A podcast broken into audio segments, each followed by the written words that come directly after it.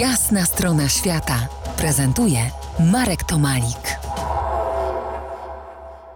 Po jasnej stronie świata Michał Kiełbasa, człowiek, który w ciągu niespełna dwóch lat odwiedził 52 kraje i wcale nie był na urlopie, to już wiemy. Ale nie wiemy, co Michał wybiera z przebogatej oferty turystycznej odwiedzanych przez siebie krajów.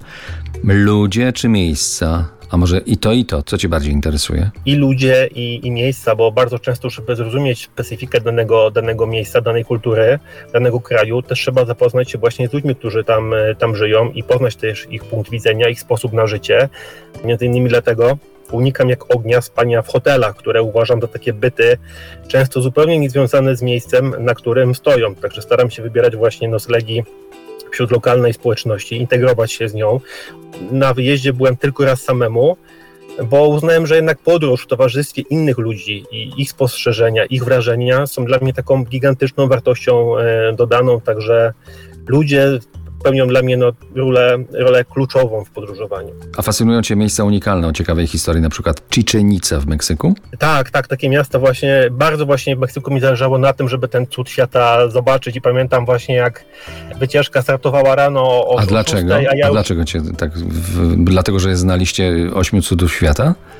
E, Nie, nie, bo e, przeczytałem troszkę wcześniej na ten, na ten, na ten temat. Widziałem e, charakterystyczną piramidę tam w książce do historii, jak byłem, e, byłem młody, także Ale tam są prawie zawsze straszliwe tłumy. Byłem tam kilkakrotnie i za każdym razem.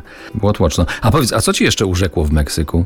Jeszcze tak wracam właśnie do tego, e, ja podróżowałem właśnie bardzo dużo w czasie pandemii i byłem właśnie w Meksyku, Chichen Itza e, w czerwcu, tak był tam środek pandemii i właśnie tam było bardzo mało ludzi. Można było się tym miejscem po prostu nacieszyć, nadelektować. W Meksyku mnie bardzo urzekły cenoty, które są no, dla mnie cudem po prostu natury.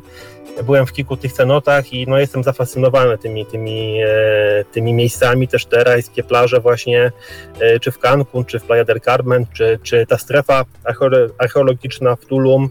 I jeszcze mi się bardzo spodobało to, że byliśmy w wiosce e, Majów, gdzie szaman e, taki odpra- od- odprawił tradycyjny rytuał, zobaczyliśmy jego rodzinę, jak oni, jak oni żyją, także to też pozwoliło w taki sposób zapoznać się z tą, z tą lokalną kulturą.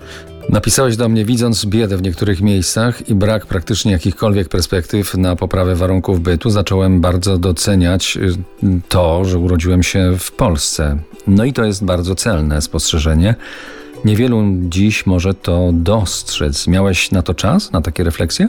Tak, tak, to właśnie między innymi będąc czy w Tanzanii, w lokalnych wioskach, czy, czy nawet w Palestynie, czy w Jordanii na przedmieściach niektórych miast, czy nawet w Meksyku na przedmieściach Cancun, naprawdę jadąc i widząc tą biedę i praktycznie całkowity brak perspektyw tych, tych e, ludzi na, na wyjście z tej biedy, pomimo czasami bardzo ciężkiej pracy, ja wracając do Polski, naprawdę każdego dnia dziękuję, wstając rano, e, że mogę spać w czystej pościeli, mogę się wykąpać, mam jedzenie lodówce, Słyszycie to? Bo ja to bardzo dobrze słyszę. Za kilkanaście minut y, zastanowimy się jeszcze mocniej na, nad tym, czy podróże powinny być y, refleksyjne, czy też lepiej dać sobie z tym spokój i lepiej skupić się na na przykład na odpoczynku. Zostańcie z nami. To jest Jasna strona świata w RMS Classic.